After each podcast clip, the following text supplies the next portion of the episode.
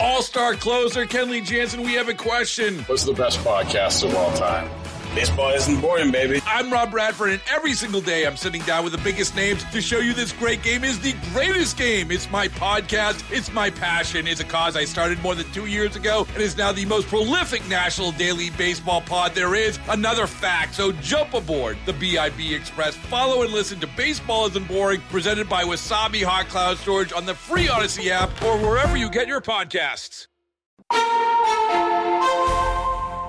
It is eight thirty-eight. I'm Carol Daniel. Total Information A M on K M O X. Tom Ackerman is in Jupiter, Florida. Following a deadly crosswalk crash in Indianapolis in twenty twenty-one that killed a seven-year-old and seriously injured her mother and a crossing guard, the people of Indianapolis spoke out at a public meeting, and the city responded. Last summer, Indianapolis created a Fatal Crash Review Commission to look at deadly crashes. Joining us now, member of the Indianapolis Fatal Crash Review Commission, Ted Grain. Ted, welcome to K M O X.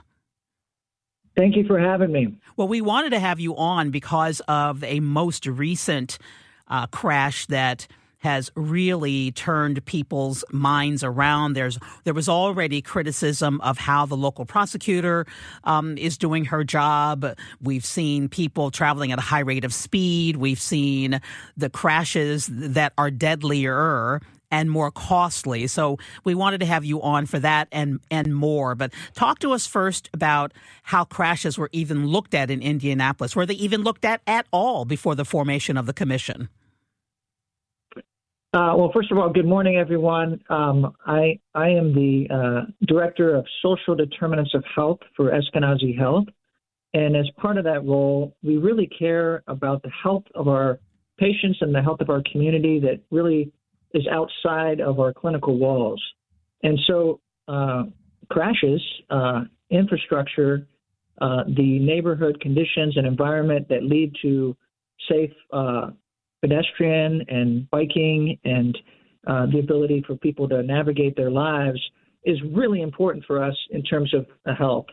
Uh, Indianapolis, um, I think, has done a number of different things that are uh, really good. I think this Fatal Crash Review Commission that uh, has recently been, form- been formed is a really great collaboration between our local police department, uh, the uh, Department of Public Works, so the City of Indianapolis, and some um, key stakeholders like uh, myself being on the, the, the committee, as well as uh, a, a bike advocate uh, from a bike advocacy group. And the goal of that committee and commission is to really take a look from a, a high level, um, but also the detail of each crash that happens and analyze it and then assess whether or not there could be infrastructure changes made uh, to improve the health or to improve the future outcomes in that particular spot. And so people would hear Crash Review Commission and they think it's just all law enforcement, but it is not.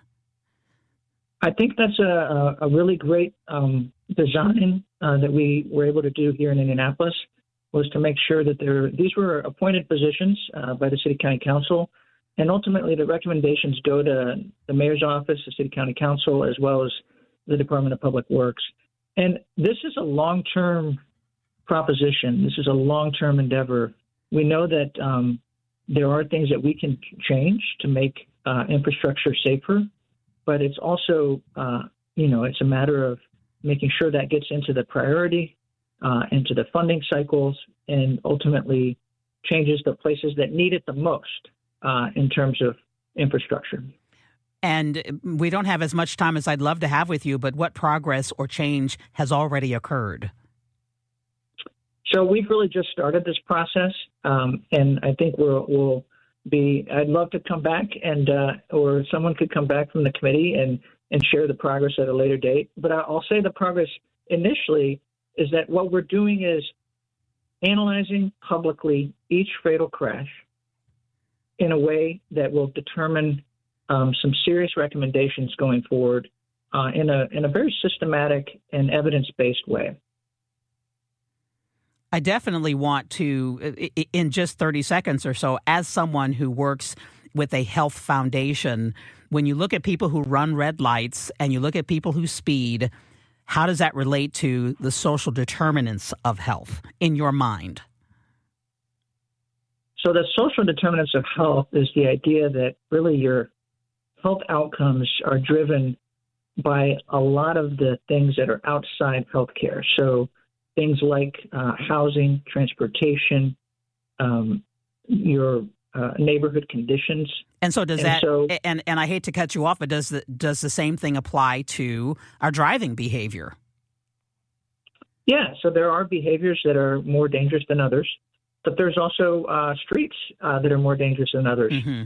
And so we need to um, make sure that the the right choice is the easy choice. Um, and that's essentially um, what we're talking about in terms of infrastructure. We're going to circle back with you because we definitely want to know how it's going and if we can take any advice here in the Saint Louis region. That is Ted Grain. He's Vice President, Social Determinants of Health for Eskenazi Health Foundation and a member of the relatively new Indianapolis Fatal Crash Review Commission. Ted, thank you so much for your time. Do stay in touch. Thank you for your time. Good luck. Baseball is in full swing. N B A playoffs are heating up, and your N F L team is gearing up for training camp. Listen to the latest on the teams you love here on the Odyssey app. The biggest sports radio stations in the country, providing unrivaled local coverage of their teams, all in one place. Exclusive interviews with players, coaches, and team executives, streaming live and always available on demand. Stay in the know with your favorite teams right here on the Odyssey app.